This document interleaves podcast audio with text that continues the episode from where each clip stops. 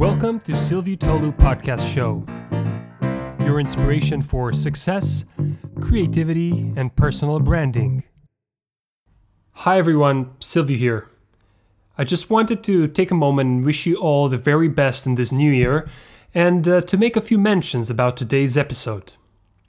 First of all, I had the pleasure of interviewing Mr. Sidoli as part of a project I proposed to Bologna Business School during my MBA there, a project which, unfortunately, due to the circumstances of last year, did not materialize.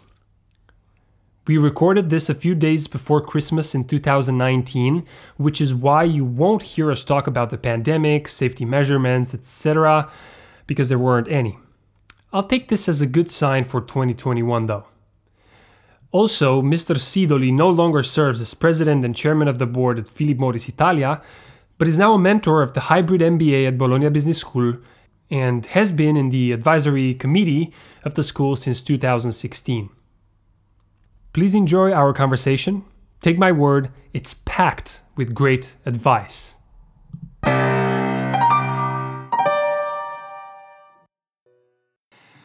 Hello, everyone, and uh, welcome once again. For today's episode, I sit down with Mr. Eugenio Sidoli, the president of Philip Morris Italia. I'm very honored and also very excited uh, for our conversation, Mr. Sidoli. I have been looking forward to doing this ever since you gave that uh, great speech on uh, the opening day of the Global MBA program. So, thank you for taking the time to have this talk and welcome on board. Thank you very much, Silvio. I'm very honored and super pleased to be here with you. Thanks. Um, I would like to start by making a reference to the um, speech that I just mentioned, knowing that uh, my colleagues and myself have, have learned a lot from it. I remember you saying something about being young, about 25, not really knowing what to do in your professional life, but thinking that you wanted to become a man that in a social event or party, a dinner, you would be able to speak to everyone about everything. Uh, so, a cultured man with a wide range of interests. I found that insightful, especially in a world that values specialization a lot. How did you go about becoming that type of man?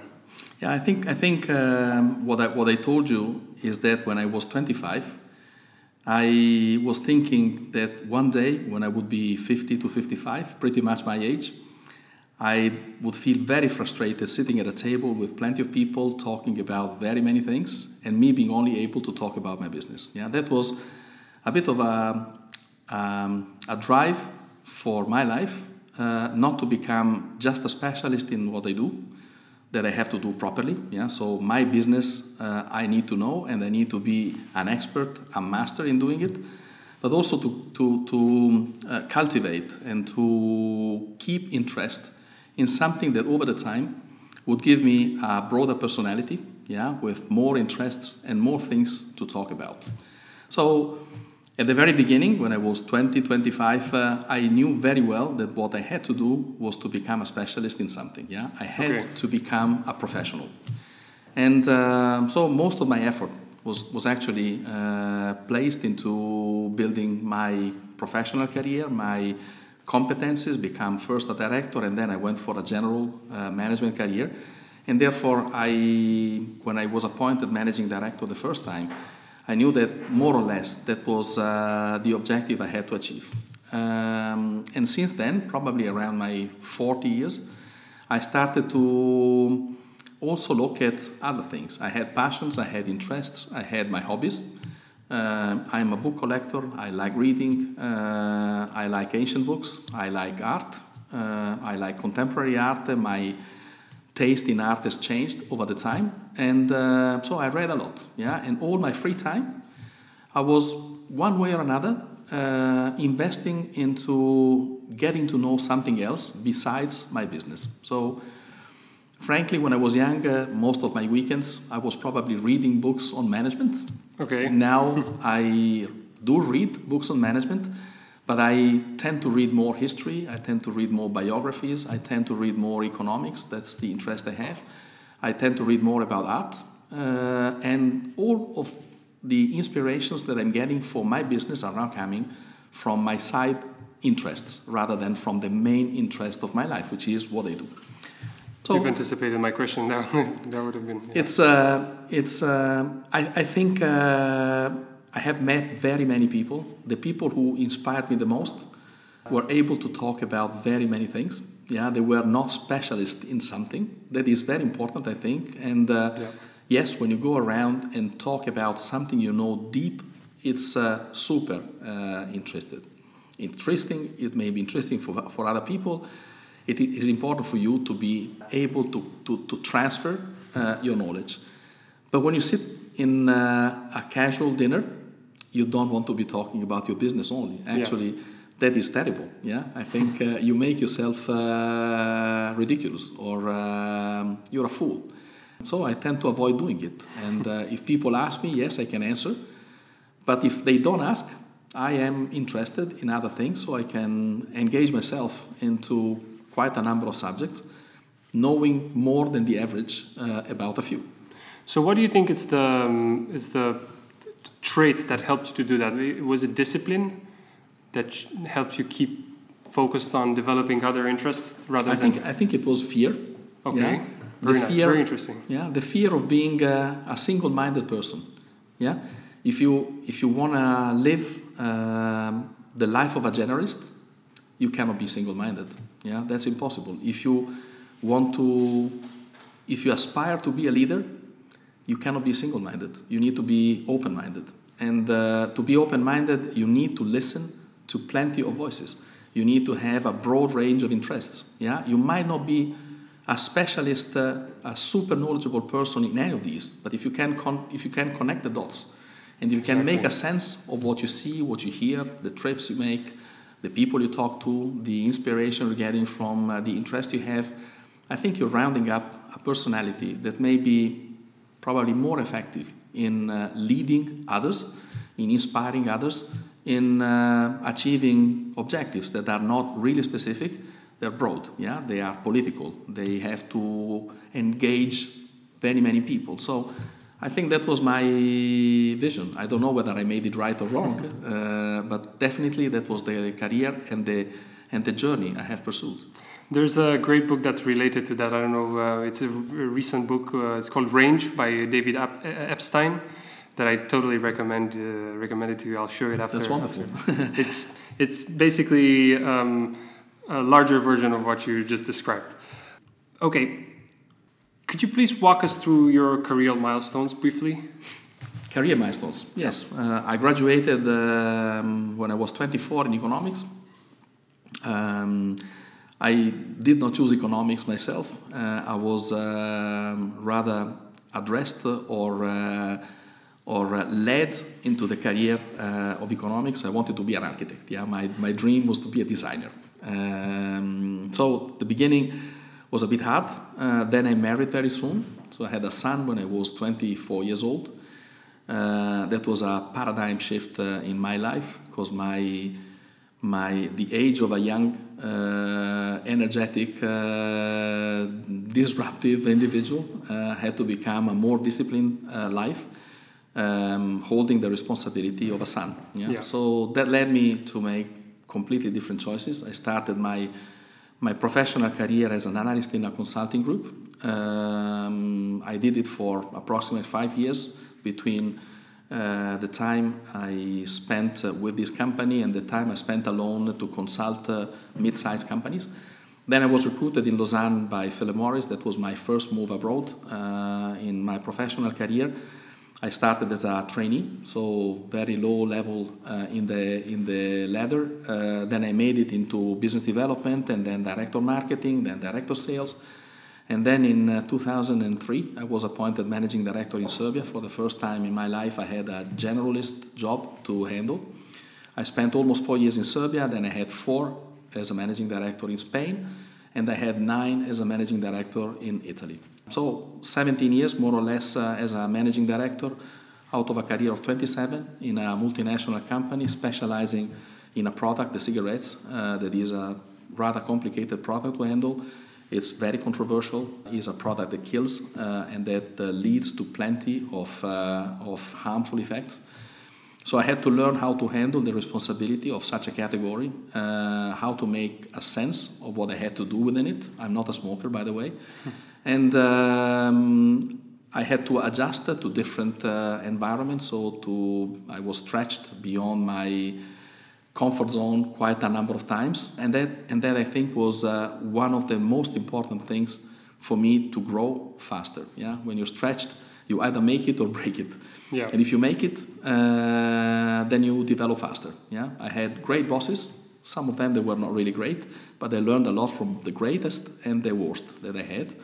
So that's that's basically my career. I've been working for more than 30 years now. I'm 55, and uh, yeah, I'm looking for a bright future. right on. um, you brought up um, getting out of your comfort zone. What has been one of the most difficult moments in your professional life, and how did you overcome that? Because I think it's extremely important when we talk about success to talk about failures as well. Look, uh, uh, the, the, the, the, greatest challenge I had when I was uh, around my 20s was to have a son and um, to marry and divorce within the span of three years. Yeah? Wow. So that was uh, an enormous challenge for me because I was raised in a family that gave me the value of the family. As uh, I was, I was asked, uh, and my family probably expected that I would carry the testimonial of uh, yeah this value of family with me, and I failed on it. Yeah, so my first failure was when I was very very young, and and and that was uh, for me super difficult to overcome. Yeah, I think uh, I felt uh, bad, I cried, I had a really hard time overcoming the frustration of that very moment, especially having a son. Yeah, you feel you have basically screwed up on a very important thing. Yeah, you you would not be able to offer to your son what you have received, yeah. and uh, so that was very difficult for me to overcome. And the second one was uh, the first time I, I was really positioned out of my comfort zone in a culture that I had a very hard time understanding. That was my assignment in Serbia, in, Serbia. in 2003. It's been the most beautiful experience of my life, the most challenging, the most exciting, the most frustrating at the same time, the, the, the most difficult, uh, the one where I really risked uh, to, not to make it, and the one where I had the greatest success after a period of four years. I learned uh, a lot. Yeah, that was my battlefield, the first real battlefield of my life. And uh, not knowing the environment, uh, I thought uh, I had really made an enormous progress in uh, moving from not understanding the place, the culture, the business probably well enough, to making it great success uh, and becoming a bit of a Serbian. When I when I left Serbia, I think 50% of my heart remained there. Yeah, wow. and I still believe I have a strong attachment to that country. So exposing yourself to difficult moments would be a good good idea for younger people. I, I, I think uh, my advice to any professional who, let's say, enters the professional world is yes, make sure first that you get out of, your comfort zone as often as you can. Yeah, that is the moment of truth. Yeah, you can, did. Can I jump in here for a second? Sure. Does this mean also? Um, not agreeing with your bosses when it's the case or not accepting what they yes. impose on you? Yes, I think uh, you, if you want to be fighting for your cause, you need to make any cause yours. So if you disagree with the cause that they're asking you to fight for, of course you have to argue. You have to understand whether this is worth or not. I had bosses I did not like, and uh, I've decided that I, have taken the decision deliberately to leave them, yeah, not to stay with them. I, I, I thought uh, I would not learn enough. They would probably frustrate me beyond uh, what I could afford and I could stand, and therefore I would lose time. Yeah, it's not always true. Yeah, sometimes you need to be patient. You need to give it a, a, a chance. Yeah. But if things don't turn up the way you expect, you better give up and search for something different. And so you argue, you fight. Uh, I think you need to fight your fights. Uh, you need to fight for what you believe in. Yeah, I've always been fighting for what I believed in, and I've always argued. Yeah, sometimes that was not very popular, uh, but uh, if I look backwards, I think I would not change. Yeah, I gave a hard time to many bosses, but I think I've been an, ama- uh, an amazing loyal soldier, and as a fighter in the battlefield. I was a vigorous fighter. I was a great leader. People were following me because they knew I was fighting for something that was really relevant for me, and they knew it. Yeah, they could they could see it into me. So, and the last thing you said, uh, the comfort zone. I think the more you change, the more you step out of what you know well, and the faster you grow. Yeah, I was very f- lucky because I was stretched very many times in my life. I had great bosses who knew that I was at the point to be stretched when time arrived. Yeah, and they moved me. Yeah, so you start again, all over again, and every time the first year you are feeling uh, you don't know much but that's the most beautiful time because it is when you learn the most and then once you've learned something you outline your vision and then you go about it for a couple of years and then you change again yeah so Yeah. That, that that is the way i would recommend also young leaders to develop themselves Yes, I think um, most of us did that when we accepted to. I mean, when we decided to come here for the global MBA. That is true. It's, it's a great shift in most of our lives. And since we're here, how important do you think education is in one's life? I think it, it is enormously relevant. There's very, very, very many ways to educate yourself. When you're younger, you're educated by the system. Yeah, so you have Yes. to go through your, your journey in education until I would say high school. Then you can pick and choose the university. There, in a way, you spin your career in a direction. Yeah, you can also change, but uh, it is very difficult. Yeah, when you have years piled up in a certain discipline that leads you into a given direction, yeah, it's very difficult to change it. And then you may decide, as you did, after a while, you've graduated at university, you had some uh, business experience, and then you're now quitting to have one year off to study. I didn't do it, but I studied all my life. Yeah, I read things all my life. Um, I had trainings, yes. Sometimes I was asking other people to teach me things, but uh, most of the time I have educated myself by one, reading things and studying things. Two, engage with people who had a broad vision about what they were doing, broadening my interests in things and listening to other people. Yeah, that, that's where you're resourcing 90% of your knowledge. And I told you before, uh, my dream was to be a designer. I think uh, in my career now, I am a designer. Yeah, I'm designing businesses. I'm designing products. I'm designing visions, strategies. Yeah, so the, the, the, the job of a designer is not only to design things, objects, and houses, it's also to design visions, dreams, and projects. And uh, I think uh, the, the level of creativity that it takes to do my job is not different than the one that it takes to do a different creative job in, in, in designing things. So I think I've, I've, I've closed my circle. Yeah, I've come back to where I wanted to be. I think it's very useful to um, look at the thing you dream of uh, through another uh, lens, or Yes. to, to try it with a different approach, of course. And you mentioned you were um, expanding by talking to, to people that knew better than you, who were, had broader interests. How did you go about engaging with those people? Well, Were- there's, there's, there's, there was a point, probably it coincided with my appointment as a managing director. At the very beginning, being out of my comfort zone, I only had time for my business. But once I started to feel a bit settled, a bit more comfortable, I decided to spend part of my time for community work. What I call community work is engagement with uh, organizations that are not doing anything for you and your job is specific, uh, they're doing initiatives that are relevant for the business community, for instance, or they're relevant for the community you live in. So it's either social work, or is cultural work, or is business associations, is uh, networking uh, with uh, other business people, or uh, even broader. Yeah, you go into more political subjects, more diplomatic subjects, Yeah. and. I started doing it when I was in Serbia. Uh, back then, uh, given the size of our investment, I was appointed president of the American Chamber of Commerce. And there I learned uh, how difficult it is to uh, detach yourself from what you know best, from your business, and play the role of someone who orchestrates a larger interest. Yeah? You talk business in a much broader way. You need to address issues that are not relevant for you, they're relevant for a community. And uh, if you expand the business even further and you go into social activities and you start dealing with uh, topics like uh, poverty or topics like discriminations or topics like uh, diversity or uh, cultural development, uh, then you're reaching out to people who have different feelings. They see the world from a different angle. And they teach you plenty of things that you don't see when you are working as a businessman into a multinational organization. I'm doing a lot of this now. Yes. Um, I love it. I think uh, it is important. Someone told me one day there are three phases in a life. Yeah, the first phase is learn. You have to learn things.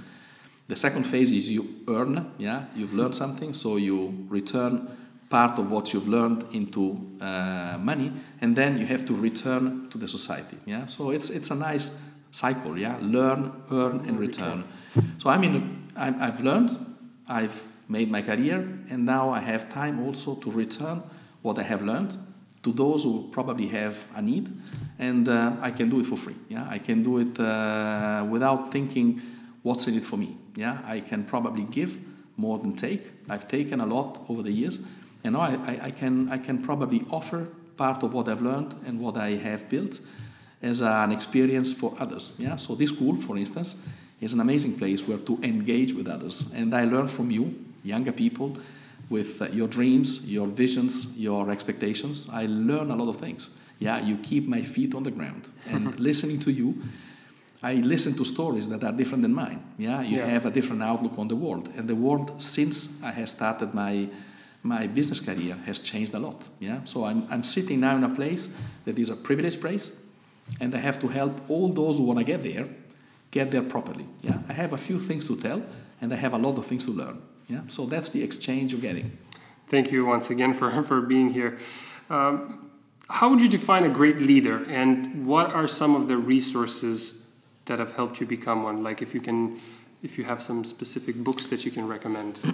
Look, I uh, first of all, I don't know whether I'm a great leader or, or, or not, and that's up to you to decide. I think uh, a great leader is someone who spends most of his time developing other leaders. Yeah, so it's someone who has the ability to influence others, to teach others, uh, to lead others, to delegate, yeah, to let them grow, to let them make the mistakes that are necessary without uh, blowing up if something goes wrong. Yeah, I my my best bosses were people who believed in me. I had the feeling they were trusting me. They gave me space to fail as well, to make mistakes. They did not, let's say, argue or they did not punish me for the mistakes I made. Actually, in some cases, they also applauded my mistakes because that was courage, yeah, displayed in the search for something different. And uh, so, my admiration for them, I think, has made me as similar as possible to what I liked in my life. And uh, most of what I do, I actually copied. um, when I was young, I was a student at the university. I was really admiring those managers who were coming to share their experience with us, little students, not having any power, yeah, being just students at school, very curious and very interested into listening to their stories. So as I liked it so much, I think probably students today they would like from me or they would expect from me just the same. Yeah, and that's why I do it. And uh, with my people, I'm very opinionated. Yeah, it's not that they do not have opinions on things, but if they they insist in trying alternatives, and they do believe in what they do, so they argue and they and they try to convince me that there are other ways to achieve the same goal. I'm very happy to, to give them a try. Yeah? if they if they make it, then I apologize for being hard on them, in giving them a hard time, arguing a lot uh, before they convince me. If they fail, I knew that I had decided to let them try because they were so convinced that they had to have a chance. Yeah, and then the next time maybe they will think twice or think better when doing that. So, yeah, I think uh, we should all look for bosses like Mr. Sidoli out there. yeah, you're very kind. What is your um, opinion on how a good, healthy work-life balance should look like? I have a very strong opinion on this. I think uh, a healthy work-life balance um, is not a, a, silver bullet. Yeah, there's no healthy work-life balance in general. There's your healthy work-life balance. Yeah, each one of us has to strike his own balance, his or her own balance. Um, I remember a time uh, when I when I divorced and when I was uh, lonely and sad. Working long hours for me was the best way to live my work-life balance. Yeah, I'd be so desperate and so frustrated and so sad about uh, the life I had. Yeah, separated from my son, separated from my family, the one I had built. Um, so I had uh, probably four fifth of the day spent working hard, uh, and the rest uh, sleeping and spending time with my son when I could see him. Today, my work-life balance is completely different. Yeah, I, I cannot imagine, even imagine, to work 20 hours a day. Yeah, this probably I will not be able to afford physically, and uh, if I were able to afford, I think uh, it would damage my brain and my integrity because this would not be the right thing to do at my age and uh, with the role that I have. So today, my work-life balance is probably more balanced towards yeah, family, friends, social life. I have loaded my life with plenty of initiatives that are taking me out of my business, that are creating opportunities for me to share and spend time with others. So my work-life balance today uh, is the one that allows me and my wife to spend great time together. We have the art passion we share, uh, the book passion to a certain extent we also share. Uh, we share friends, yeah, so that takes a lot of our uh, free time. And the rest of the day I spend in the office. And in the office, my life today as a generalist, as a managing director or a president is different than the one I had when I was a brand manager. A brand manager, I had projects to handle and they were really time consuming. As a managing director, I think you need to lead others. Yeah, you, you need to give time to listen to other people. They have their own issues, they have their own uh, doubts, they have their own challenges, and you and, and your role is to help them jump over them, yeah, overcome them. So that's that's what I do the most of my time. You mentioned some uh, advice for young professionals and students. Do you have any other bullet points on this? Advice. Ah, there's there's probably very many. Um, I, I, think uh, the the most important one is be authentic. Um, I think we, we, at times, we ask ourselves whether who we are is good enough for the organization we work for. And I believe that this is the wrong question. The right question is uh, I am who I am. How can I bring value to the organization I'm joining? So, how can the organization leverage the opportunities that I offer? And um, if, you, if you see things from this lens, authenticity is what you come up with. Yeah, you must be yourself. Yeah, you have strengths, you have some weaknesses.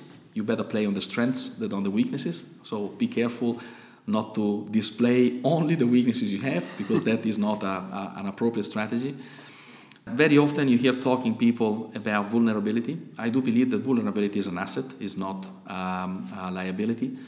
We're all vulnerable, and if we know where we're vulnerable and we are ready to discuss and talk about it, I think we allow others to be more confident in who we are and what we can lead.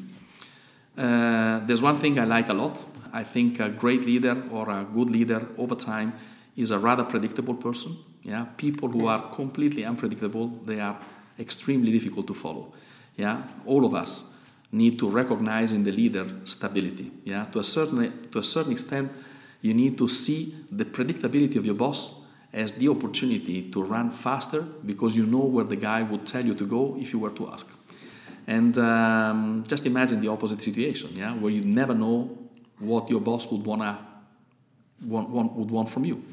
This would, would, would, lead you to quite a difficult journey. Yeah. yeah? you'd be always asking for direction. You'd be always asking for uh, help. You'd be always asking for recommendations, and this would slow you down a lot and would not allow you to display your abilities being delegated in, in, in action. So these are probably the three things that I would be recommending the most. Yeah, uh, authenticity, vulnerability in the sense that uh, you need to accept the fact that we're not uh, heroes, we're not uh, supermans. Yeah, there's no manager that is a superman. I think we're all fallible into a, yeah in a, in a, in a certain way, and that's something that we have to accept and manage. So manage our frustrations uh, and our vulnerability is very important. And the last one, as I said, is being predictable. Yeah, a great leader, I think, is someone who outlines a vision and uh, lets his people run as fast as possible to, to deploy it. Yeah, to achieve it. Do you have any specific recommendations for a book? I, uh, I'm asking you this again, like, or not? What's your favorite book, or okay, what's the book that you offer the most to friends? Uh, I, I, I, I had depending on the time, I had uh, books that I was uh, recommending. I tend to buy books, dozens, and to give them to my friends. Yeah, if I find a book that has inspired me a lot, I use it uh, rather massively.